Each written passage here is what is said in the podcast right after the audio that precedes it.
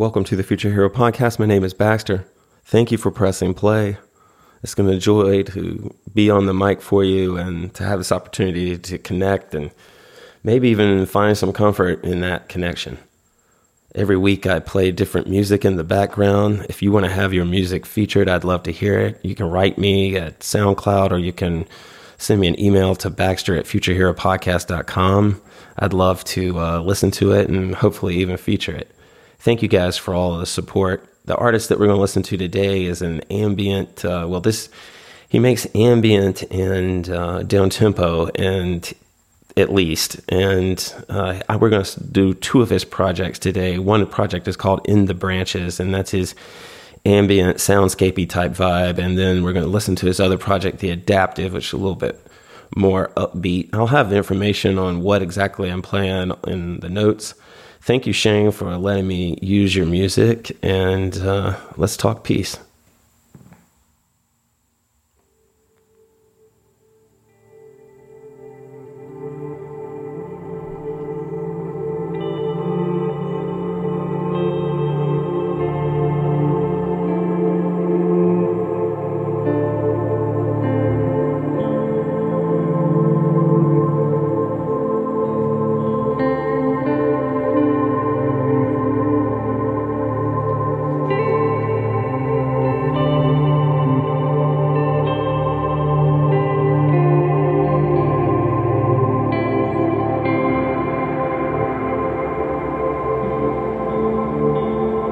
Sure if it comes off this way with you guys, but I really try on here to, to not be preachy, but to be more conversational with you. Um, I've always been the kind of guy that could do the talking on a long car trip, and I kind of think sometimes that's sort of what's happening here.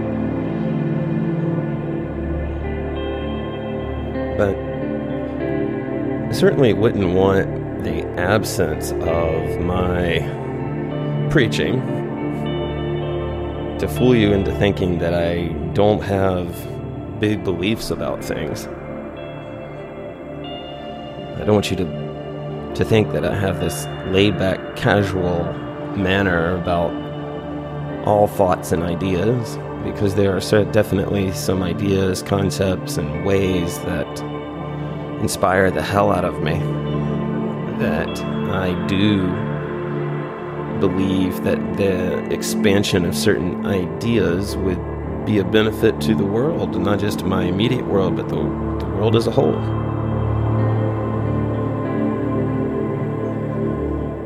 They're not my ideas. In fact, they're centuries and century old ideas but like those people then, I still believe in the potential of certain ideas and certain beliefs. And I want to speak to today the idea of peace. Because this is an idea that, and a subject, an exploration that uh, has more or less defined my spiritual life since I was a child. And I can honestly say that I have not done enough on the policy side of peace. But I have, over the last few years, really worked on the personal side of peace, and that's maybe what makes me want to preach a little bit. It's not because I know better, it's just that I have experience putting peace into practice. And it has helped me in my teaching, it has helped me in my conversations with people. I think it's made me less intimidating to others. And so I think it's a good thing. And I've noticed in most of my life, when something is good for me, there's at least three other people that also find it good for them. And so I'm playing this super chill track right now to help you find my vibe before I speak to it. To find that peace one of the cool things about peace is that it's it's hard to, it's a hard to describe feeling because it takes on different emotions while you're feeling it but peace is a physical feeling. And that peaceful feeling can be stimulated can be delightfully triggered and music is one of those things for me so, to sort of trigger the feeling of peace, if you can, wherever you are, I just want you to take a couple of deep breaths and listen to In the Branches.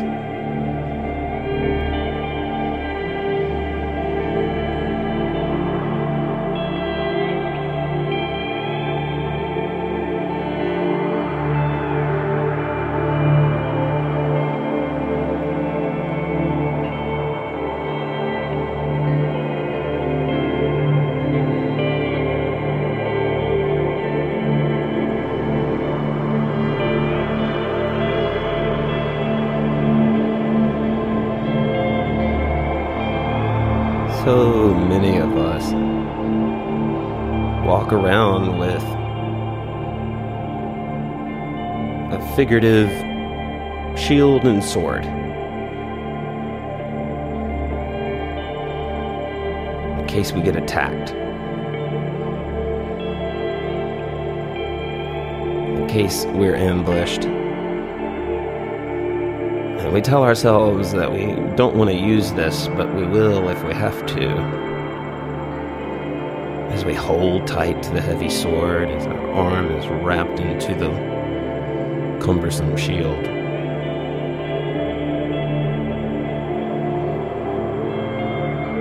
And those are instruments of war, not instruments of peace.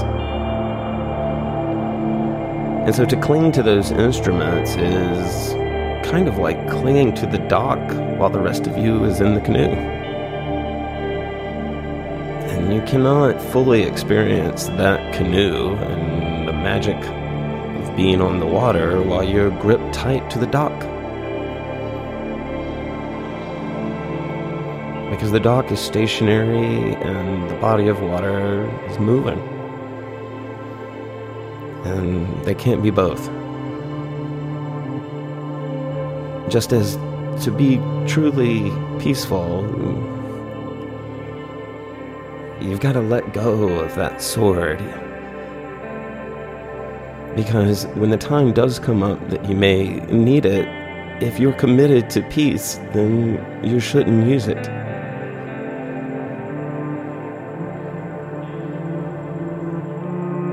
It's easy to be committed to peace when you're carrying a sword. But it is much truer and more beneficial to peace to not have the sword, to encounter an agitation, and then that is the moment that you can be peaceful. That is peace's opportunity to bloom.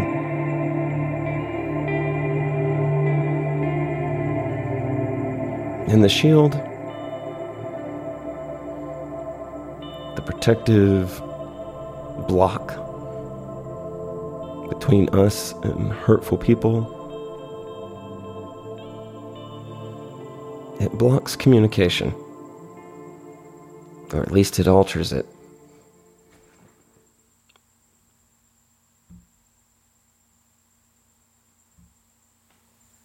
And when that communication is altered, it's less real.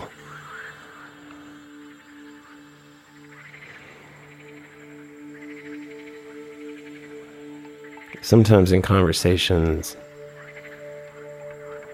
to get to the depths of them that we want to go, we have to reveal.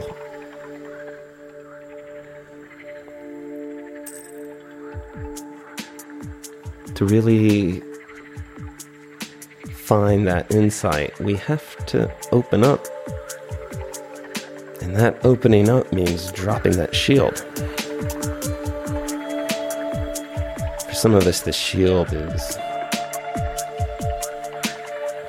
an old, ancient idea of ourselves.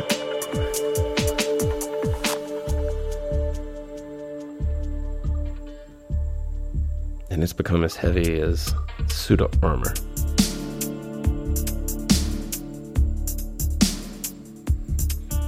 So let's walk towards peace and let's drop it. Let's drop it. Let's spend our energy carrying more useful things than something that we're not supposed to use anyway. And if we can do that, if we can drop those weapons, it will encourage the other ones around us to drop theirs.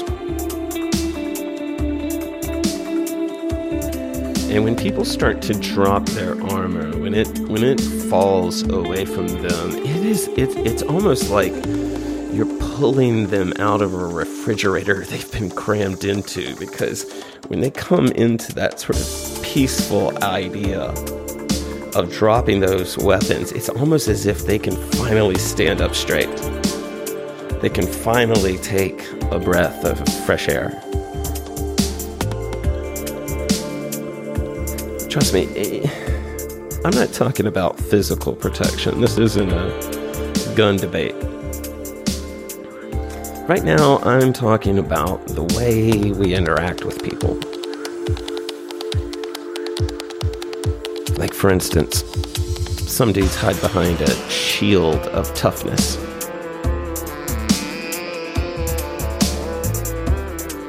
Some people hide behind a shield of cattiness, of sarcasm. Actually, Unfortunately, sometimes a sense of humor can be a type of shield where you can't get through to someone because everything is a joke to them. But for us to walk in peace, uh, we can't cling to the dock. So we have to let go of those weapons. And part of letting go of those weapons is letting go of the language of war. And this is perhaps when the podcast gets a little sermony. Because we're using the language of war a lot more than I think we realize sometimes. And sometimes the way we express ourselves, even when it is legit anger, is wartime talk. And it is not my belief that anger has to be expressed in war terms. Anger happens all the time. I am not one of these uh, New Agers that doesn't believe in the usefulness of anger. But anger, anger might have uh, the limit of its violence could be uh, you going out into the woods and yelling. That would be a peaceful, more or less, unless your neighbors are right there. It would be a peaceful way to deal with that anger. And I think in before we even get into the deeper ways of how we talk, I think we need to understand that peace is not weakness. In fact, I think peace is strength. I think it is stronger. It requires more strength to be peaceful. Look, I mean, as we're animals. Any animal that I go and attack is going to fight back. So when we're talking about being peaceful, in some ways, we're talking about superseding animal instinct. But I honestly believe that by denying that impulse, and instead pushing peace, then we're speeding up a societal evolution. And I believe in people and I believe in the, the good of the human race. And so this is a, a process I would love to speed up. I really do believe that violence is, is evolving away from us and that it is evolving so fast that it is shrinking from far off lands. Although that this is all still happening, of course, but there it's shrinking. The the front lines of the war against peace have have retreated now, and we are now into the war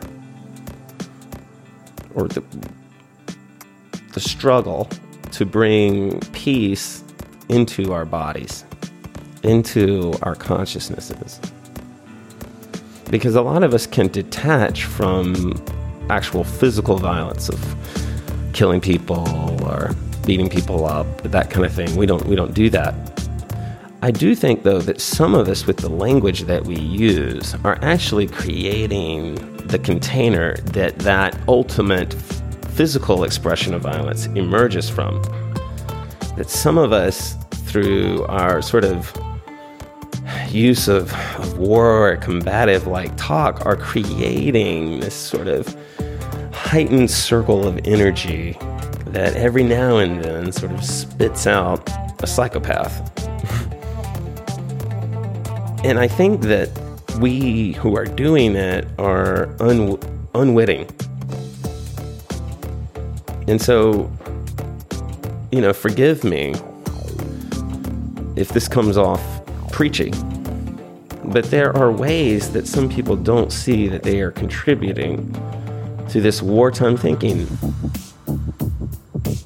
I mean, it it sounds kind of elementary, but just the use of the word hate all the time. Now, I, I there are videos of me online where I use the word hate. But growing up Quaker, my mom would not, she did not like me to use that word. Because she felt like it gave power to the idea of hate. That hate was somehow this natural thing. And I know some people believe that it is the opposite of love, but I actually believe more apathy is the opposite of love. Someone told me once about hate, and they said uh, it's anger mixed with care. And so when I say I hate something, in a weird way, I'm saying that I am so pissed off and I care so much about that thing. And sometimes that's just not true.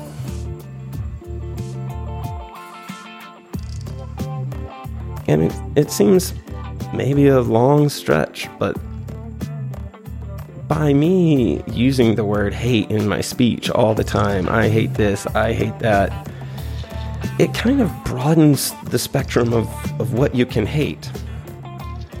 And in in in the more things that we can hate, the more thing the more times we will hate.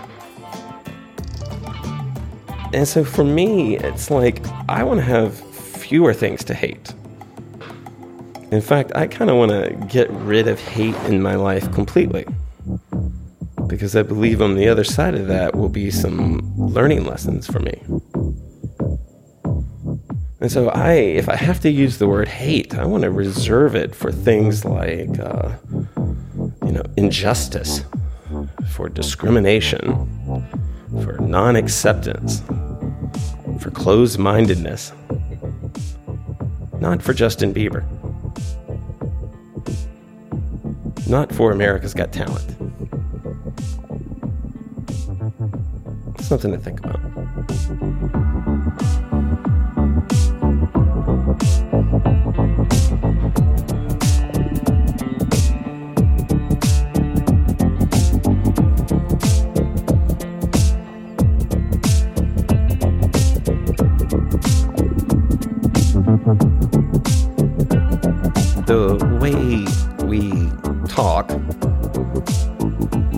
Affects the way we think. And the way we think affects the way we talk. And within the categories of thoughts, when thoughts start to collect, like thoughts collect around each other, they become a system of beliefs or at least a collection of beliefs. And there are certain beliefs that tie, almost feel like they're coiled around who we are.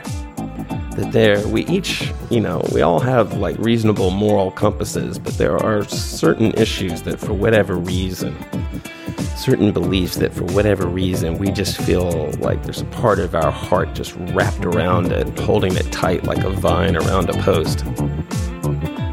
And peace is that for me, for sure. And I I really have such an openness to peace uh, for for many reasons, but honestly, uh, I guess in a weird way, it's sort of selfish because I want to create, at least in the immediate moment, I like creating peaceful containers because the experience is so awesome. Because in the space of peace, with other human beings around, amazing things happen. And sometimes people say the most beautiful things, and sometimes they say the most awkward things, but it's so real because both sides are represented.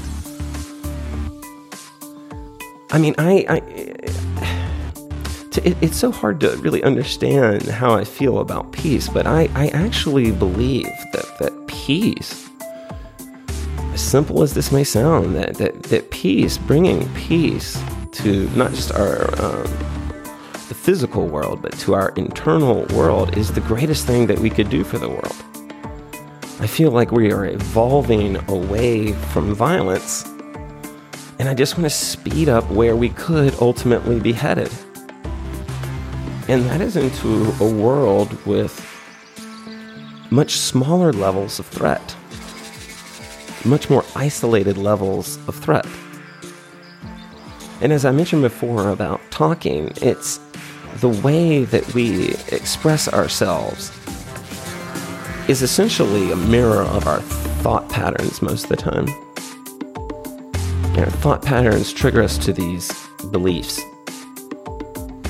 And then that belief, whether we know it or not, this is like, you know, good beliefs or bad beliefs, it leads us into action. It informs our action. It actually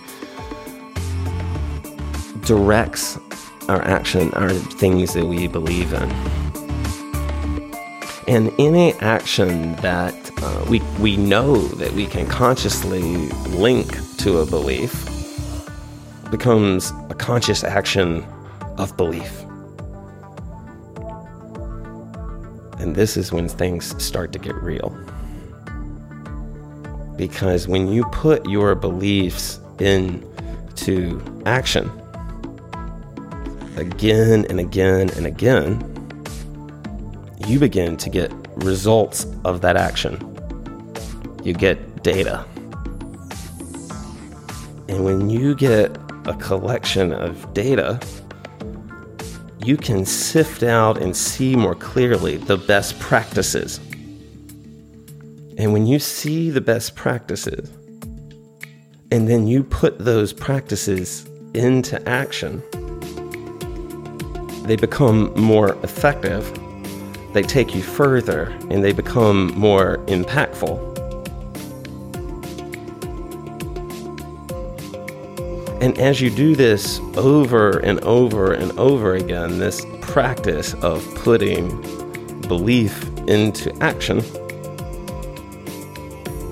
then you develop the behavior of that belief so that your peaceful belief blooms as peaceful behavior.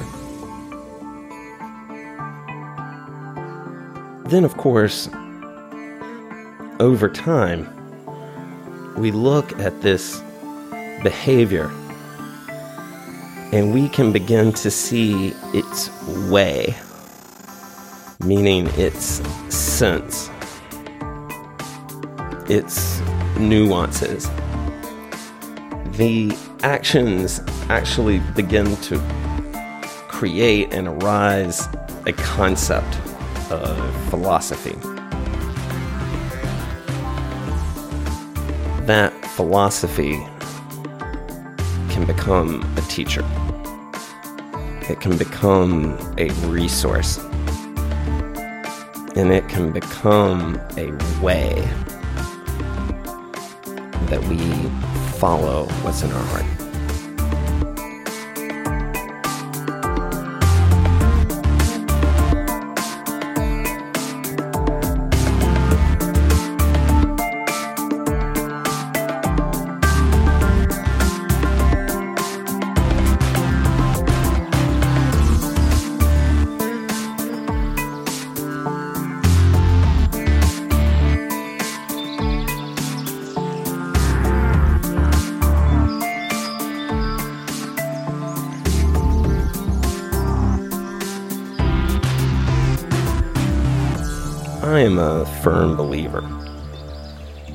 Through conversation, discovery happens. That's not the only way, but through it, discovery happens and truth is revealed. And as much as I don't like an awkward, small time conversation, I know that that's the beginning of a potential discovery for me. And peace as a behavior can help keep these type of channels open.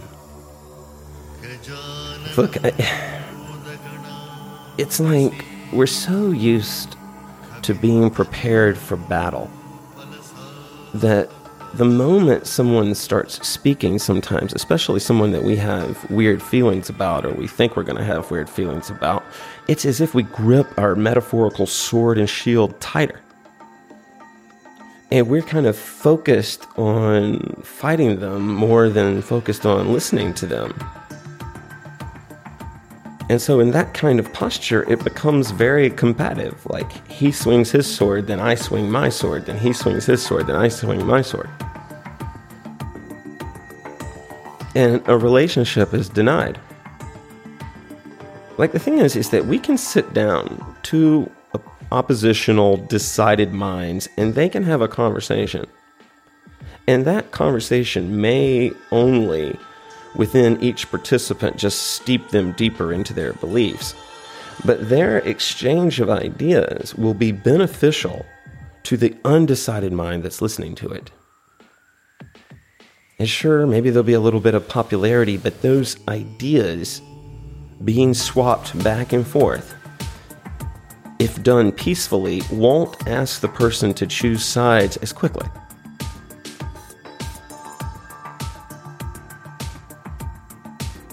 And so, peace is a very good thing for relationships, and it's, of course, the ultimate conflict resolver. I watch a lot of people go into a conversation with the intent of making it right but what they're actually doing is just trying to get me to say that they were right. They didn't really come in the interest of peace, they came to get like a court settlement. And what you begin to realize over your lifetime of being an adult is that there's two usually good sides to every story. Like in your teens and early 20s, there's more just straight up asshole stories, but as you get older and people get more complicated, wow, that picked up. You start to realize that both people have a perspective. And that it's the idea that you two are going to come together and agree on the facts and how this shared perspective is. Well, I got a bridge to sell you. And so when we come into these relationships and these discussions with peace in our hearts, we're kind of coming in in a way of saying, like, we're acknowledging this inevitable truth that this person is probably not going to feel the full scope of how much they hurt me, no matter how many times I explain it to them. And my clinging to that is keeping peace from happening.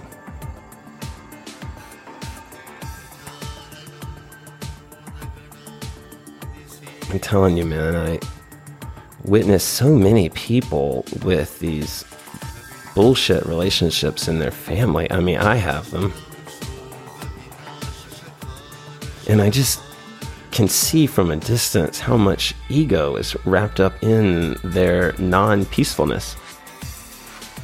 And then some of the hurt that's there is coming from when these people were children that they're when they were kids, their brother or sister said something mean or did something awful to them.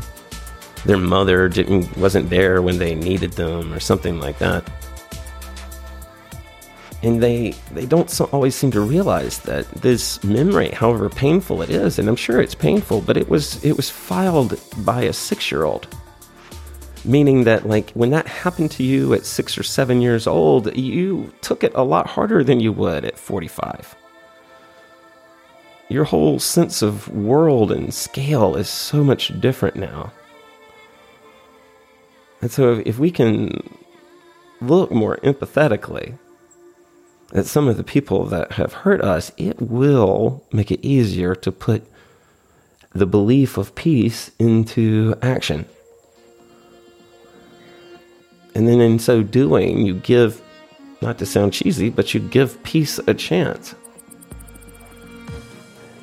And peace creates just smarter, better, funnier people.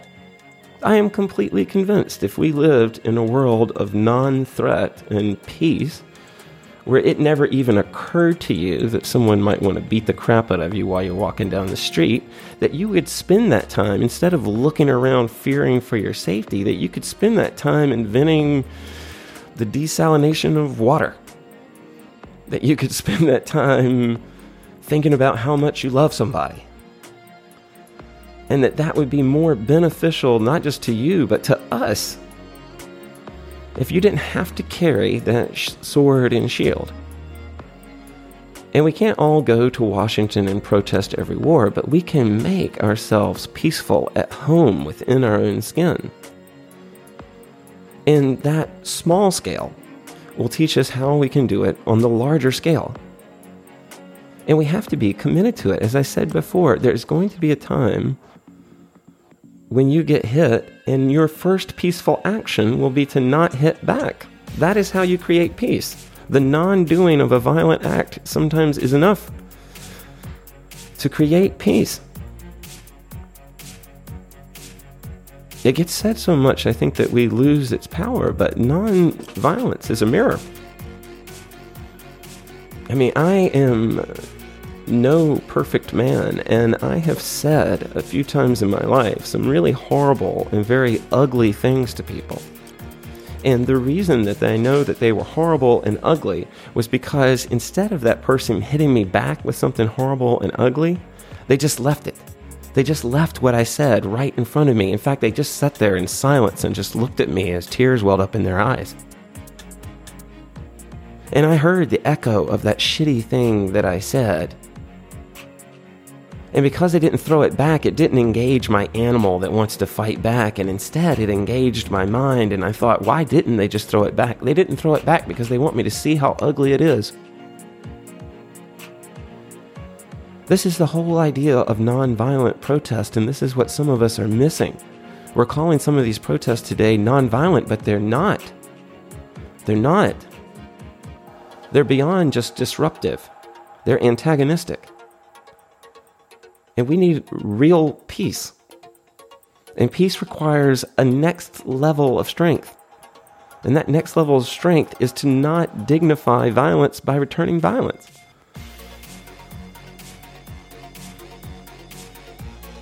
Each of you has a dignity, and we can get to a point where violence is beneath us. Where it is beneath us. That it would be as if asking us to be violent is like asking us to run around the yard on all fours and pretend we're a dog. It's beneath us.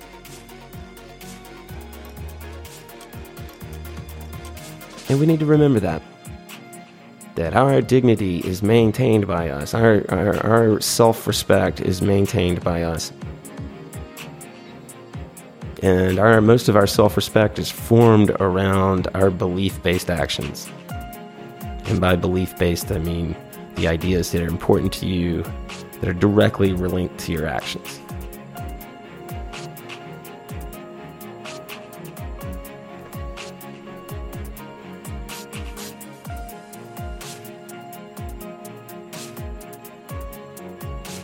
It's worth it. It's worth it. To give everyone a chance to be open to be in bloom. To put these things into action. As I was mentioning my, my chain of events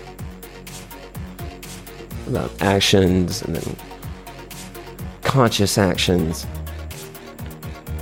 and those actions constituting a behavior. Behaviors read as expression very often. So your behavior, not only in the immediate results of the direct action, but it has the indirect action of being an expression of peace.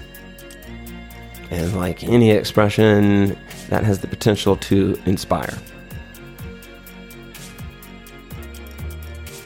And sometimes when people are inspired enough, then they too act on that inspired belief. And so there is a momentum to peace, as well as all positive thinking. But like anything, to get something moving takes a lot of strength and a lot of effort but once it is moving, it becomes easier. In the same way that healthy choices beget other healthy choices, peace decisions make other peace decisions, lead you to other peace decisions, and you get good at making peaceful decisions. And you start to realize that peace in and of itself as a practice offers a huge teaching environment for you.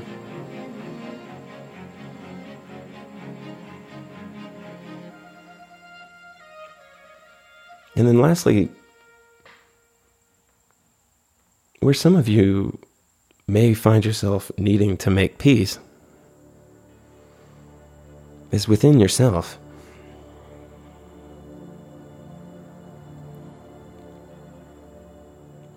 Unfortunately, for some of you, the war and all the fight talk is happening within elements inside your skin.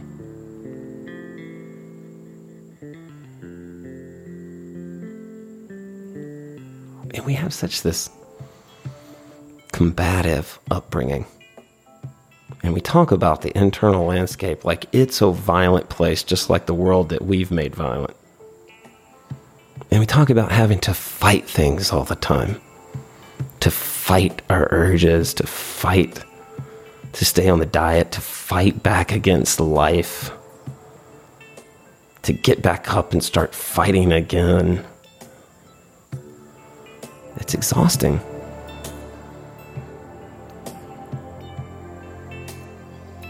But if what if we completely change that? And we went into these troubled places with peace in our hearts. And in that space of peace, perhaps we found some sort of, perhaps not gentle, but some level of acceptance. Look, you're right. you're getting older. And if not now, maybe your friends one day will be able to tell that you have aged. And I'm not so sure fighting that is the answer. If you want to embrace it, do healthy things to slow it down, go for it peaceful as hell. But are you, how long are you gonna spend fighting that reality?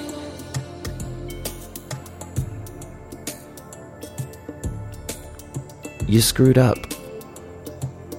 You messed up.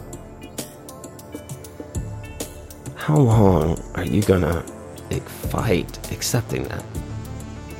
because all this energy you're spending on not accepting that you screwed up, you're wasting it on all these elaborate excuses that you don't even believe that would condone your behavior.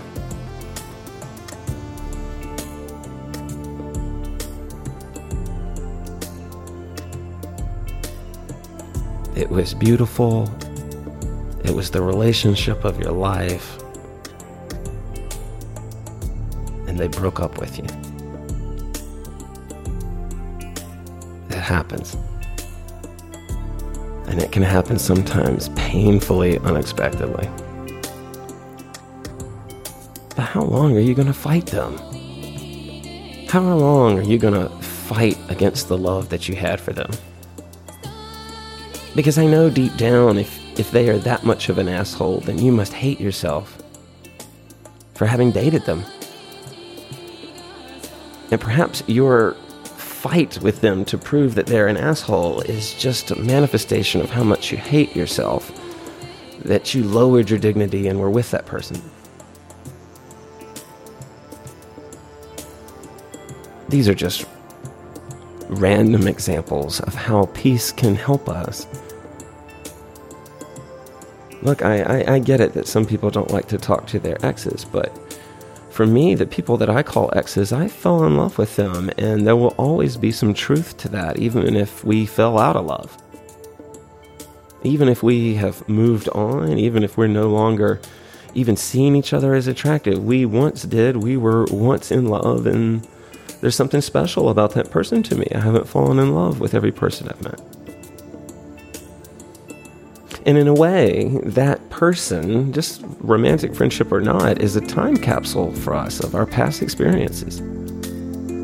It's a time capsule that when we're around that person, we remember that time, whether we dated them three years or 13 years. Within that person is a vault of memories for us.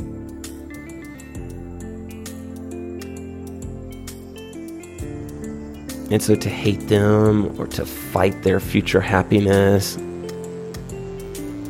it denies us that resource.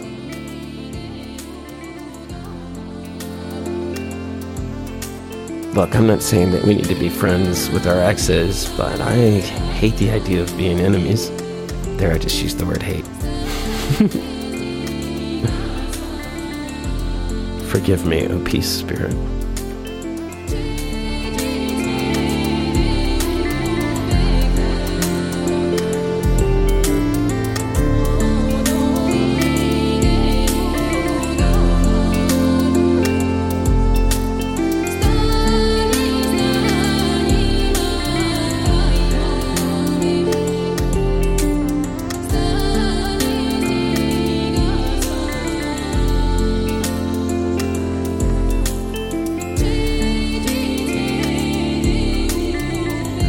One of the most needed places for peace is out in public. And as we write this up, or wrap this up, excuse me, I want to encourage you to not just think about peace, but to consider putting it into action like immediately. Like a smile is peaceful. I know I've already done a podcast about how being nice would change the world. but in conflict, if you call one of these impossible to understand customer service lines, and if you call them not with anger, or at least not with angry expression, but with peaceful intent, it is amazing how much more efficient the call is. And putting it out in public, I, just to make sure that I've underlined this, does not mean being weak. It means that when you engage with someone, even if that engagement is a confrontation, that you are looking for the outcome of peace, not war and not victory. Peace is not a victory. Unless you just want to get completely blown open and say that everybody wins in peace, which I would accept. But in peace, there's no victor, and that's a good thing. That's by design. That keeps one upmanship out of the game.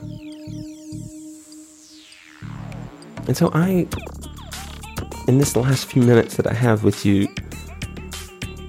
really want to encourage you to try to put this out there. To be peaceful. Before you post that status, look at its intent and say, is this a peaceful expression? Because peace is important to me. I'm looking at the bigger picture. I realize that this tweet isn't going to make the world peaceful, but it's a drop in that bucket. Or at least, at least, it's not detrimental to the effort.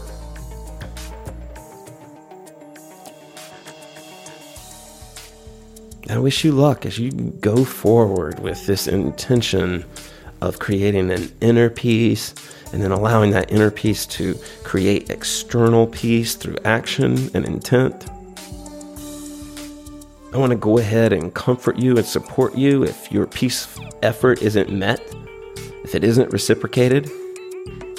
And I want to ask you to tap that faith that you have in peace, the faith that you have in your belief, to stick to it and to try again either with that person or in your next encounter.